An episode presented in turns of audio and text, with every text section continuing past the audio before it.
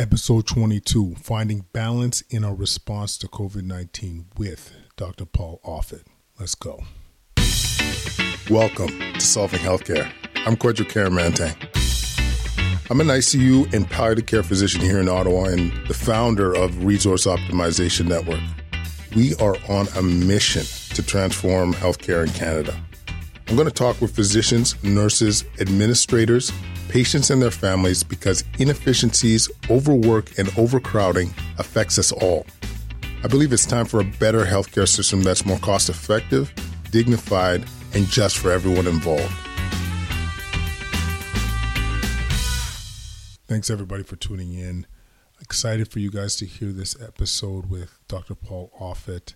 I think there's a lot to be learned here. He discusses the risks and benefits of vaccination.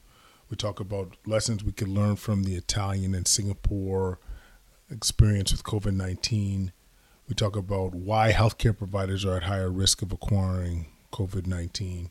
And then we talk about the long term implications of a social shutdown. And I know this is a sensitive topic for many, and I, I'm going to reinforce this a couple times. But number one, our stance at health at solving healthcare is we need to listen to our public health officials.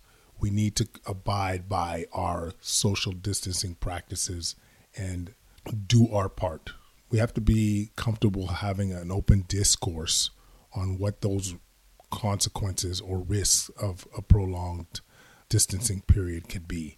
And so this is the discussion we have with Dr. Offit. You know, what are the economic implications?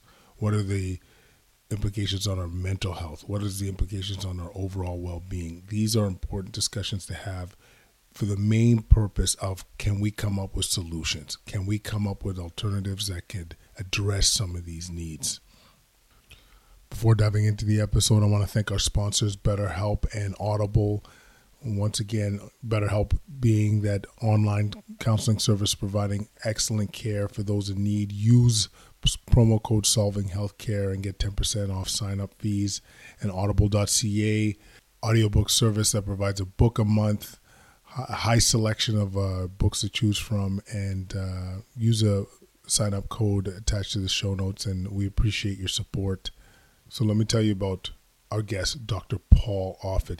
He's an internationally recognized pediatric infectious disease specialist and an expert on vaccines, immunology, and virology. He is the Maurice Hilleman Professor of Vaccinology, Professor of Pediatrics at the Perelman School of Medicine at the University of Pennsylvania, and the Director of Vaccine Education Center at the Children's Hospital of Philadelphia. Paul is an co inventor of the rotavirus vaccine, and he's also a prolific writer. He's had over 160 scholarly publications, and he has a book that we're excited to see come out called Overkill, coming out this April, looking at the overuse of medical interventions and the implications that has on our patients. So, without further ado, Dr. Paul Offit. We have the one and only Dr. Paul Offit, author, immunologist, here to talk to us about COVID 19. And first of all, thank you for taking the time to join us on the show today. Thanks for asking. Absolutely. The, the, one of the key reasons I wanted you on the show was I've heard I, I've heard your arguments about the downside of all our social isolation. I'm wondering if you could speak a bit about that. Well, I think what we've done, in addition to social isolation, we've um, pretty much shut down the way we do business in the United States. I mean, people um, aren't providing goods and services. They're not demanding goods and services. They're not leaving their house. Nobody's going to work. Um, Marriott just laid off or furloughed tens of thousands of people. Um, even crueler, I think, from what I understand, they had chosen to um, just basically give them, uh, they didn't fire them. They just gave them sort of zero a payment of zero until they come can come back to work, which means they can't collect unemployment insurance. In any case, the, it just shows you that things are bad. When when there's are huge financial downturns, historically there have been things like joblessness, homelessness, um, increase in drug addiction, increase in anxiety related um, health disorders.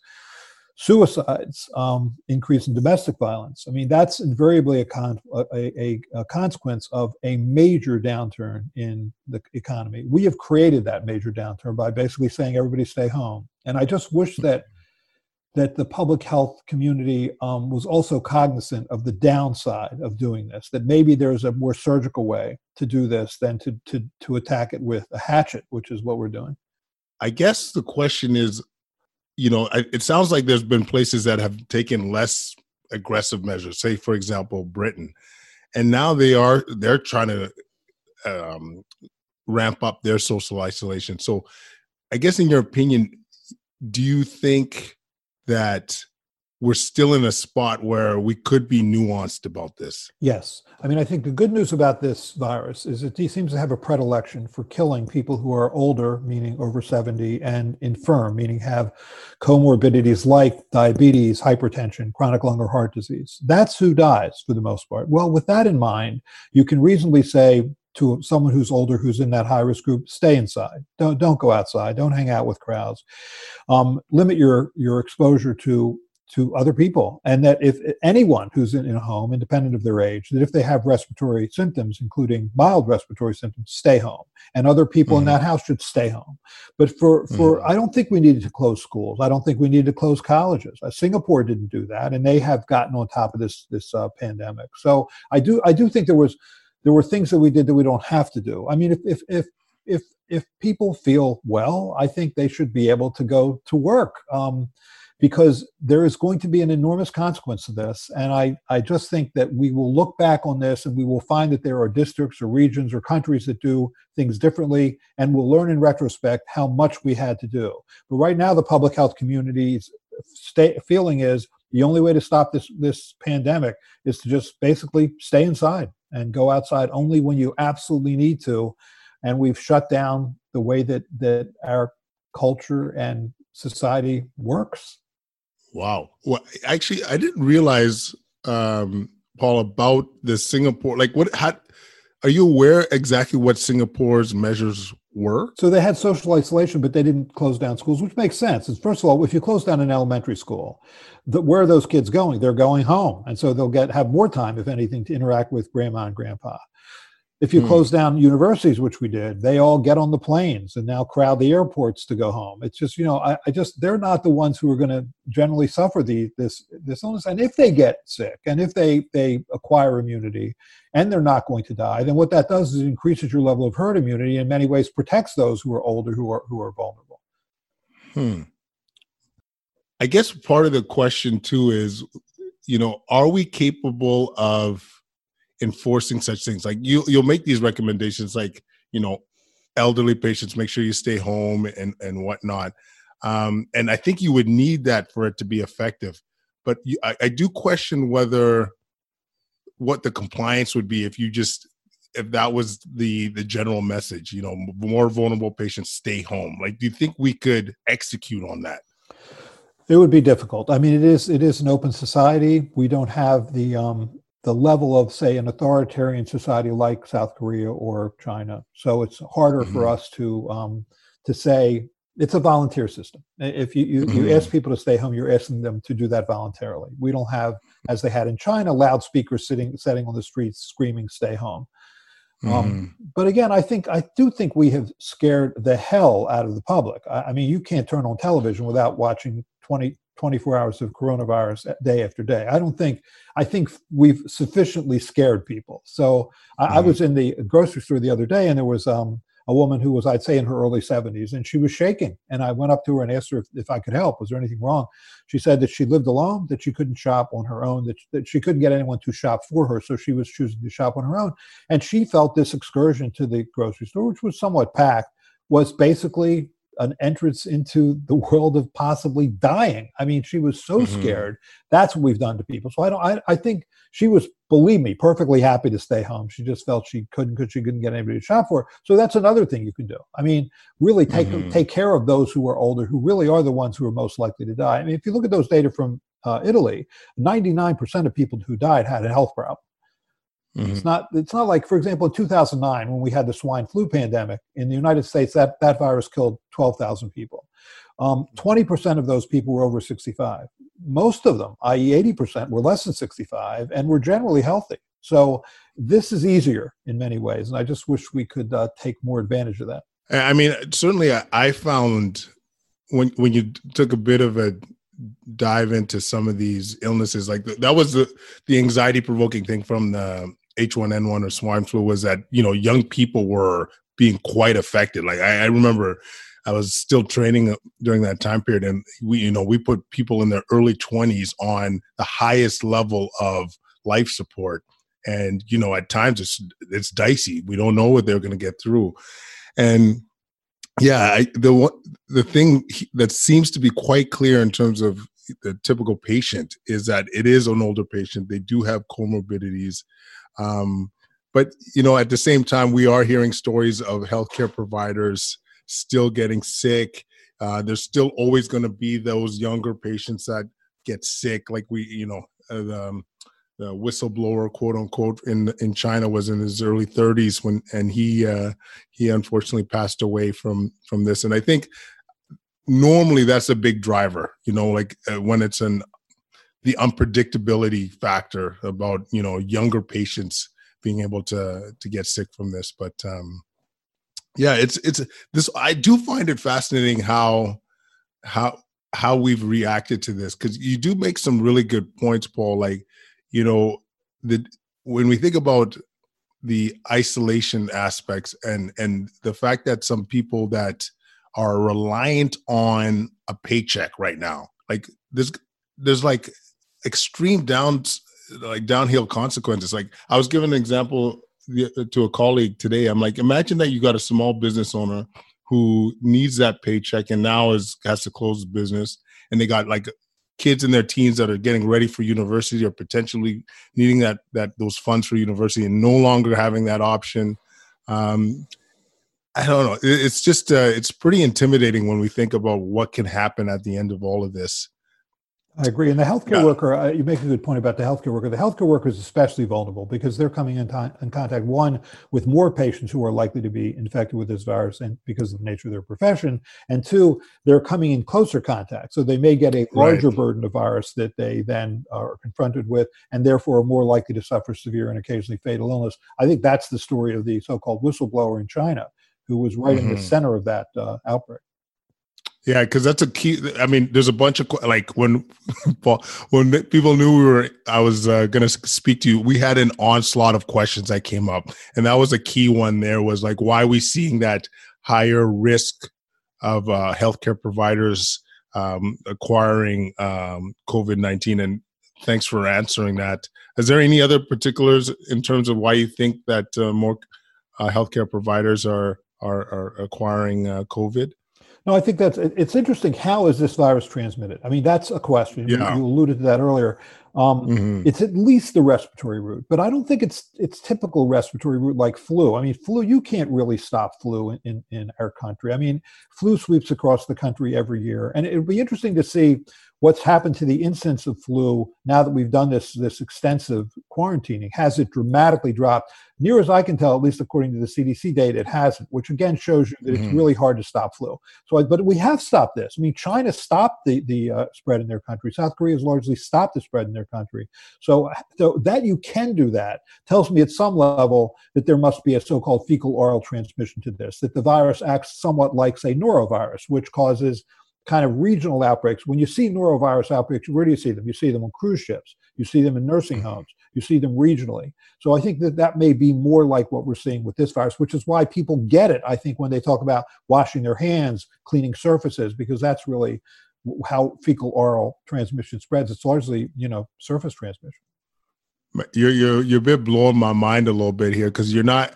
I don't know. If, are we talking about this about the uh, possibility that it being fecal oral route. Like this is, I don't know if I've been c- coming across that theory. Well, it, there was a paper um, that just came out in JAMA, Journal of the American okay. Medical Association, um, where what they did was they took um, in three hospitals in, in Beijing or in, and in the Wuhan area, they took um, samples from um, nose, throat, sputum, bronchial washings, blood, urine, um, and feces and found that the, the virus certainly was in feces, not only hmm. detectable by, by PCR, which detects you know small fragments of the viral genome, but also they detected live virus in the feces. And they're, they're, one of their conclusions in that paper was that this virus may well be transmitted by the fecal oral route.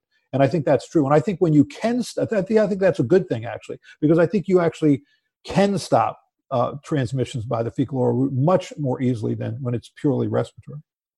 Right, because I mean, as you said, it's it'll be easier to reduce transmission if it is at least if it has a component of fecal oral. Um, that's interesting. Uh, uh, you, sorry, I'm I'm a bit blown away at this concept because we haven't talked about it much. Because it's like you said too. You were talking about how purely respiratory viruses typically are harder to stop, and we know from the the measures that other countries have done that we could slow this down at least. Huh. No, I, I'm sorry to pause on that for a bit. It's just uh, you got me thinking.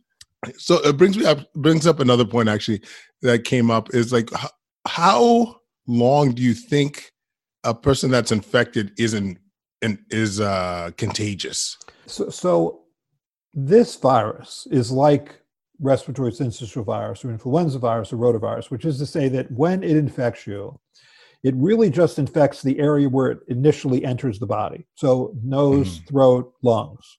Um, that's different from, say, viruses like measles, mumps, German measles, chickenpox, where it spread into the bloodstream and then spread to distant sites is more the rule. So if you're infected with measles, the virus reproduces itself in your nose and throat, then it goes into your bloodstream, and it, then it goes to the lungs, then it goes to the brain, then it goes to the skin. That takes time. So incubation periods, meaning time from when you're first exposed to time when you develop symptoms, are like 10, 12, 14 days.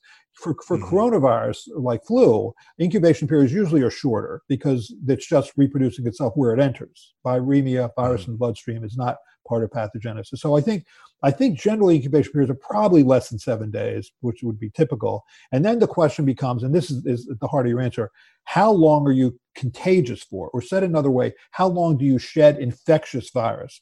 Now, when people do testing for, for uh, COVID 19, they're always doing PCR, you know, which looks for viral genome. That doesn't look for infectious virus. I mean, I worked for 25 years with a team at Children's Hospital that developed the rotavirus vaccine, so I'm I consider myself a rotavirus expert. I can tell you that um, you will shed infectious rotavirus for about six or seven days after you're infected. You'll be PCR positive for six months.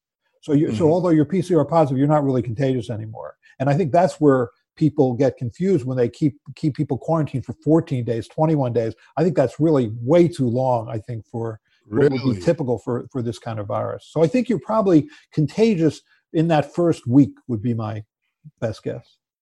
Wow. Okay. And that's uh, that's very enlightening because, as you said, right now we're recommending 14 days of isolation for suspected I infections. I think Pennsylvania, this Commonwealth of Pennsylvania now has shortened that to seven days. Oh, really? Okay. Um, interesting. So many, I got so many questions. Um, you know, obviously still learning a lot about what's going on throughout the world and and and different measures places are, are using. I, I, I found it quite interesting the the approach in, in Britain where they were not really doing as as extensive of social isolation and they the argument that they were making was we want this herd immunity to happen and when I think of herd immunity, I think of patients that are vaccinated with, you know, uh, with common uh, vaccinated um, uh, viruses. Is this uh, like how logical of a concept is this? Is there any foundation for this at all? Yeah. So what they're thinking is, here's a virus that if it's going to uh, kill you, it's going to kill people who are over 70 or so who who have other uh, healthcare problems but it's not likely to kill children. It's not likely to kill healthy young adults. If, if you let that mm-hmm. virus then spread into those areas by not doing the kind of draconian social um, uh, quarantining that we're doing, then what you do is you then acquire a lot of natural immunity, which is another way to stop the virus. I mean, how does the virus stop spreading in the community? It stops spreading when people are immune. So if you have a lot of immunity in the population, that is one way to stop the virus in its tracks. Plus, it protects that older person um, by putting a moat around them so that they uh, they're less likely to be infected. I mean, the, the, you're, you're right. I mean, typically we use the term herd immunity when we talk about vaccination, not natural infection. But in both mm-hmm. cases, the outcome is the same. I mean, remember in, in our country where there's whatever 320 million people, about 500,000 can't be vaccinated. So they depend on those around them to protect them. And when you get a high enough level of, of immunity, in in our case, you know, with say measles with with uh, vaccination, then you protect those other people. You could just as easily do that with natural infection. However, if that natural infection is going to kill children or it's going to kill healthy young adults, that's not the way you want to go. Here, that right. doesn't seem to be the case so much. So uh, you can, at some level, understand uh, the United Kingdom's argument. Because yeah, I mean, there was the that was their initial plans, but they seem to be, as we mentioned before, backing off of that and going towards more the drastic measures as we as we as Canadians yeah, in so the US are starting to implement. I mean, you could argue just don't do anything. Let the virus run wild through your country. There are a certain number of people, a critical number of people who will become immune. This will protect you not only now but in the future but that has uh, you know it sounds like you're sacrificing some for the good of the many and that doesn't ever sound good we want to obviously try and protect as many people from dying as we can i'm just wondering mm-hmm. whether we um, need to do all the things we're doing because what we're doing now is we are going to create a massive recession I, that has to happen likely in the second quarter and with huge financial uh, constraints which is what i think is a it's, it's a financial disaster, you're going to have the consequences that are invariably come with financial disasters, and that should be considered too. That too is a public yeah. health issue. Yeah, and we did a couple of shows on social determinants of health and how massive an, an impact it could have to be, you know, homeless, to have you know less income, especially as a U.S. citizen too. Like eh, we we've talked a bit about how healthcare is not for all, and to be able to afford some some treatments is not always a possibility. So, yeah, that's that's a, a legit reality. So to be clear, and this might be repetitive, if this was your baby, baby, if you were running the show, it's Paul's. Like you got the magic wand to say like how we're going to handle this, whether it's in Pennsylvania or in the states or in the world. How would you how would you roll? Okay, so I think you're stuck with balancing. On the one hand, trying to make sure that hospitals aren't overrun, trying to make mm-hmm. sure that mm-hmm. as few people die as possible, with the fact that you want to maintain, if you will, the health of the community, the, the general health of the community, the general sort of financial, economic, cultural health of the community. How can you make that balance? So I, so I would say I wouldn't have closed schools. I wouldn't have mm-hmm. closed universities. Um, I would have said to that anybody who is over 70, especially those who have health problems, stay home. Um, anybody mm-hmm. who's sick, stay home, uh, including mild illness, stay home, and then everybody who they've come in contact with in the home should stay home. Um, I think that people can can go to their businesses. I mean, assuming that they feel well. The minute that they feel bad, cull yourself from the herd, and I think that would would dramatically reduce spread um, and may still enable us to have the health of our community such that we're not going to face the kind of the morbidities that will occur with a major financial crisis, which is we're, we're trying to do. I mean, the, the Trump administration is trying to just catch up with this, with this sort of massive package of putting money back in people's pockets. But they're not going to spend that money if they're all staying home because they're scared to walk outside. So I don't, I don't see this as necessarily solving the problem. And maybe this will speak to a little bit of, of the differences like what do you what do you feel happened in Italy? Like in your opinion, like why? Like I think this is what everyone's afraid of, and you're hearing stories now. We just did an interview with a colleague in in Washington State, and you know I think things are escalating there. Like like what has happened in some of these other centers that have caused such an overwhelm to the system? All right, so so Italy is an outlier. Italy has, I think, now 3,200 deaths, which surpasses China. Italy has a population of 60 million people as compared to China's 1.4 billion. So clearly they've done much much worse than china did. Why? Mm. i think two reasons. One is they they do have an older population. The percentage of people in italy who are over 65 is 25% as compared to say roughly 16% in the united states. Secondly if you look at the the um, who gets sick and who's dying it's primarily those in the northern region around milan not the southern region around rome. And it's a rural economy. It's it's so, so there's a lot of sort of small towns distributed throughout the northern part of Italy, and without the sort of healthcare infrastructure, especially intensive care infrastructure that exists in the southern portion of the country. So I think it's the combination of those two things. There's, there, and maybe it's also because they are maybe more likely to smoke, but I'm not sure they're, they're necessarily more, well, that may be also part of it. It's certainly that increases your risk of respiratory disease if you're a smoker. So that may be part of it. But I think the bigger part is they're older, and the level of healthcare actually in uh, at least intensive healthcare in northern Italy is not what it is in many other developed world countries. Okay, and so then to be clear, with a method that, as as we talked about, that's trying to do the the balancing, with the you know focusing on the the old continuing to have the schools open and universities open, having maybe a certain level of immunity running through the youth anyway. Because we haven't mentioned this, but we've mentioned this on previous shows. Like young people seem to be tolerate this virus okay. Um, you wouldn't be anxious about overrunning hospitals or uh, uh, by overrunning i mean by having capacity strains uh, within hospitals? Um, sure. I mean, you're always worried that you're not doing the right thing. I, I do think that there, it's the thinking though the public health community is not to try and preserve the culture or business culture as we have it. That that's not their interest. Right. And and all I'm trying to argue is that there is another side to this, and there is a, mm-hmm. a public health component to that that's not being mm-hmm. considered. So I do think it's a balance, and I think it's not a perfect balance. I, I don't know what the perfect balance is. It's not a, what I'm arguing for is not a clean solution to the problem. It's just a, mm-hmm. a another solution that may, in the long run, be a better solution. Yeah, and and to be fair to you, Paul, like it's just not a conversation we're having much of. Do you know what I mean? Like we're not, and maybe it's just because of how deep we're into the into the virus and and the unknowns but we really have at least someone that's i mean i'm obviously dealing mostly with the acute care stuff and that's where my focus has been but from what i've seen i'm not hearing this conversation at all really I think, and i don't know if you find the same you know i agree I, th- I, think we may only know in retrospect that when we we look at sort of districts or or, uh, or states or countries that do things differently and we'll see what the outcome was in those different regions i think we will learn about this looking backward um, right mm-hmm. now, we're just taking our best guess. But no matter which route we take, there will be a downside. Mm-hmm. The only mm-hmm. question is how big and how long. How big? Yeah. No, fair enough, Paul.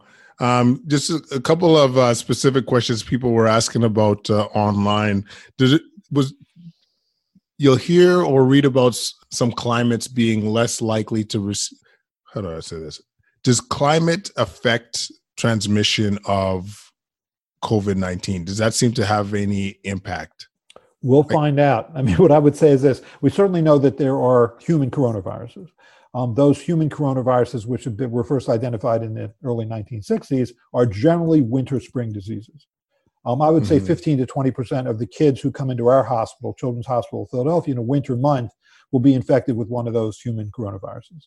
The question is whether this coronavirus, which is a bat coronavirus, I mean, it's really not a human strain, it's, it's 96% by sequence bat coronavirus. Will it act the same way that human coronavirus acts? We'll see. I mean, we, we, we'd like to believe that it will act like human coronavirus and that come June, you know, May, June, that we'll start to see a decline just because of the weather. Now, why that's true, I don't know. I, I mean, for example, mm. polio is a summer gastroenteritis. Rotavirus is a winter gastroenteritis virus. I mean, there are th- why that's true. I have no idea. You think as an infectious mm. disease specialist, I would have some idea. I have no idea why that's true. So I hope this bat coronavirus does act like human coronavirus, but time will tell. Fair enough. Fair enough. And one thing that we haven't talked about was the the possibility of vaccines and the upside or downside of developing a vaccination developing vaccination for coronavirus. Do you have an opinion on uh, on that?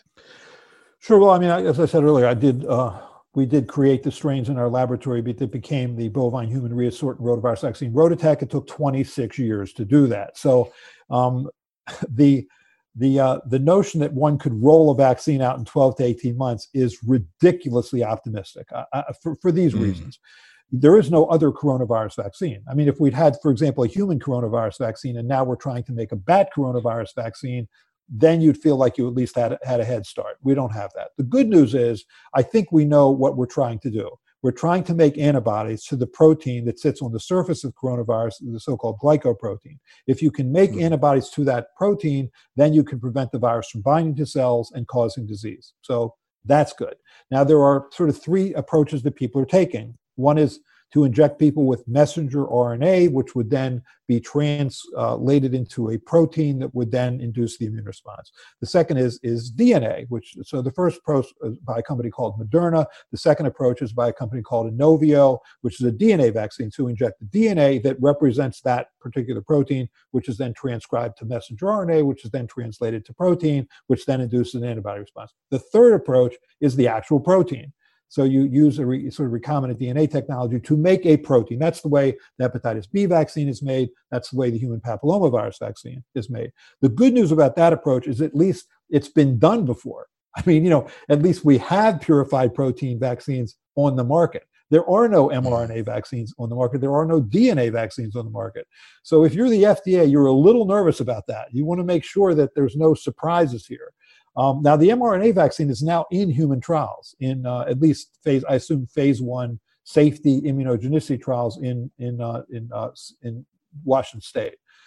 That's pretty fast. It makes me a little nervous. You, here's what you want to make sure: you want to make sure this is a safe vaccine, because remember, most mm-hmm. people who are going to get it are probably going to be healthy adults who are not going to be killed by this virus. So you sure want to make sure, certainly want to make sure that it's a safe vaccine, and and you want to do the appropriate animal model testing. You want to do slowly do your phase one, phase two testing to make sure you do increasingly larger numbers of people to make sure it's safe increasingly larger number of people to make sure it's immunogenic. I think where people got fooled was with Ebola.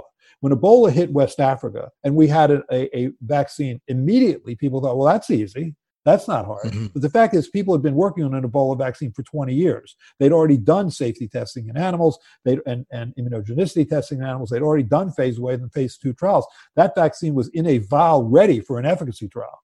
And that, that's what happened when it hit West Africa. That, that's not this. Mm. So, I mean, I think, you know, when the Trump administration stands up on the platform and says we're going to have something in two months, that makes me very, very nervous. You want to make sure this is safe before you put it into people.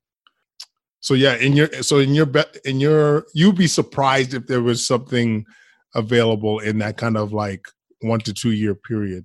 Surprised and a little nervous. I just yes. I really like to see extensive animal model testing in phase one and phase two testing. I I, um, I applaud the this the uh, the country our country for trying to do this as quickly as, as we can. I just want to make sure that the people who are receiving this, those who are very unlikely to die from it, are given every benefit as far as knowing about its safety. Uh, you know, you yeah.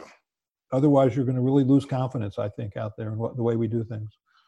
Yeah, fair enough. Um, I'd love to hear what anti-vaxxers are saying no, right now. It's funny. Uh, I can tell you what they're saying. I, I, put a post on my Facebook page, which basically said some of the same thing, and I was just embraced by the anti-vaccine community, which makes me think, you know, I'm probably wrong, but they uh, they saw me making kind of an anti-public health stance, which I really wasn't making. I was just arguing for a nuanced public health stance. Yeah, um, we all want vaccines to be safe. I, I, don't think my opinion is any different than anybody else's. No, I, I, I hear you. Are you uh, uh, uh aware of some of the t- current treatments or excited about any of the treatments that are out there currently for COVID 19? Right. So, so COVID 19 um, has a protease um, as an enzyme that it uses to help itself uh, reproduce, just like human immunodeficiency virus does. So remdesivir, which is a protease inhibitor made by Gilead, has now been put forward as a possible treatment, as well as as well as one anti-malarial drug.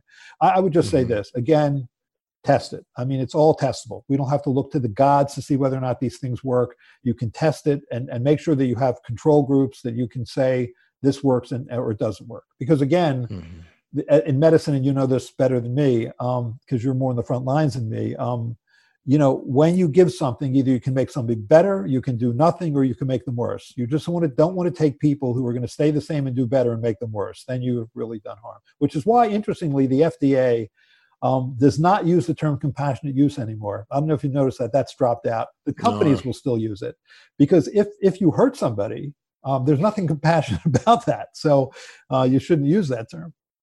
you know, we have a lot of mixed messages around airborne versus droplets uh, in terms of transmission.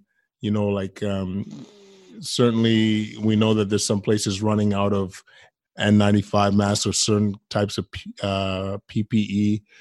In your best estimates, what is your opinion in terms of the main uh, precautions that, that would be necessary for the general? I think if you're on the front lines in, in healthcare community, um, wash your hands frequently. And I think if you're like in an emergency department and seeing people with respiratory disease, I think it's reasonable to wear an N95 mask to protect yourself. Um, mm-hmm. I think anybody who is infectious, um, you know, should be obviously isolated. And if they're going to walk outside, you know, they should wear an N95 mask, which they won't because they're impossible to get. What worries me a little bit is when people wear that sort of rectangular surgical mask and, and they think, well, I have mild respiratory symptoms, but now that I'm wearing the mask, nobody else can get it. Bad idea. Stay inside that mask because you can still breathe through the sides of that, in and out through the sides of that. So it's not, it's a false sense of, of protecting your neighbor by doing that. So I would say that. But I think the healthcare workers, you see, you, I mean, out there on the front lines are are at risk, and um, so you need to make sure that you protect yourself. Yeah. Oh, amen. You know, we got to be able to to be able to take care of others. We got to be able to stay healthy. Before diving into your the book a bit, uh, is there any is there any other key points that you you would want to mention, Paul?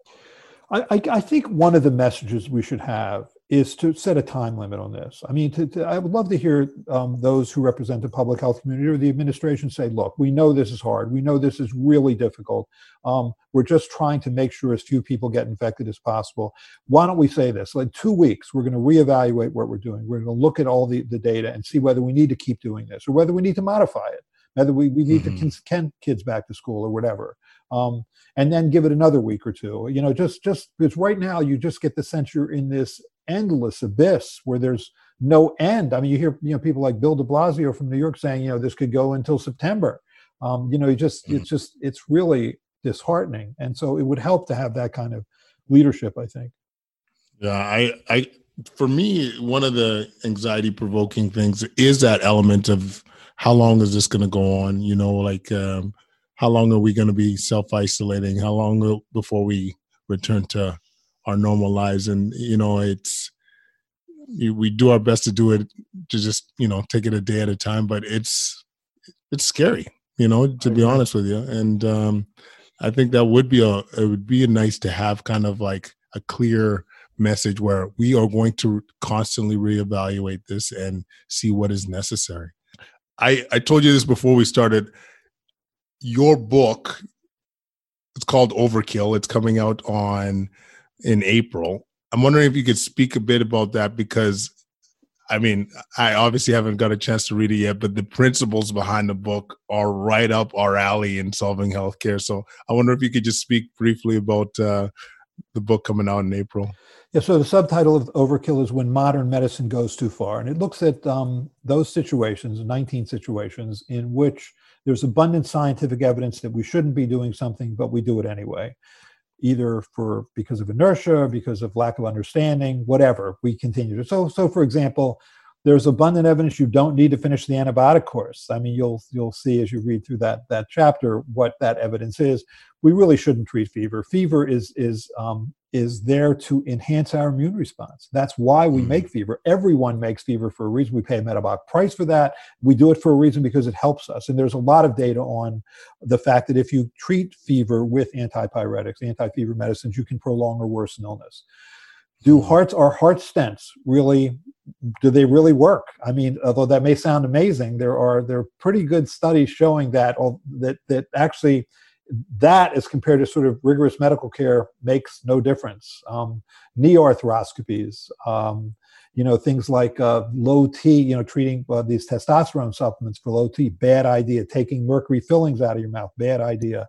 Um, so, you know, whether prostate screening programs may do more harm than good. Same thing for thyroid screening programs. Breast cancer screening pro- programs, you know, aren't exactly as advertised. Um, so, just it takes a closer look at some of the things that we do and and because i think we should always be skeptical of what we do or else we won't get better at it I, I love the principle, I, and I, am I'm, I'm looking forward to to reading that, and then we'll make sure to have links to the show notes. Paul, I thought I was just alienate the, the few remaining people that like. I, but, hey, man, the anti-vaxxers are, are will be knocking on your door praising you. Um, I I thoroughly enjoyed this conversation, and honestly, I I I, I hope we get a chance to have more conversations in the future because it's nice to have that alternate perspective on many of these issues and because uh, i think that's what some of this in general is missing is you know that balanced argument and that balanced uh, feedback. So yeah i really appreciate your time paul. Thank you. Nice meeting you. Nice meeting you. Bye-bye. Thanks everybody for listening to episode 22 with Dr. Paul Offit. If you want to leave any comments, leave them at quadcast99 at gmail.com. Follow us on Twitter, Instagram, and YouTube at Quadcast. I do want to do a quick shout out to new group member and note taker Jacob Rannett. Uh, appreciate you doing the show notes and welcome to the team, my friend. And I just want to do another shout out to the frontline workers, uh, physicians, respiratory therapists, physiotherapists, nurses, all doing their best to tackle our challenges ahead with COVID nineteen. So I just want to just want to let you know that we appreciate you and your efforts are everything. All right, thanks for listening, guys. We'll talk soon.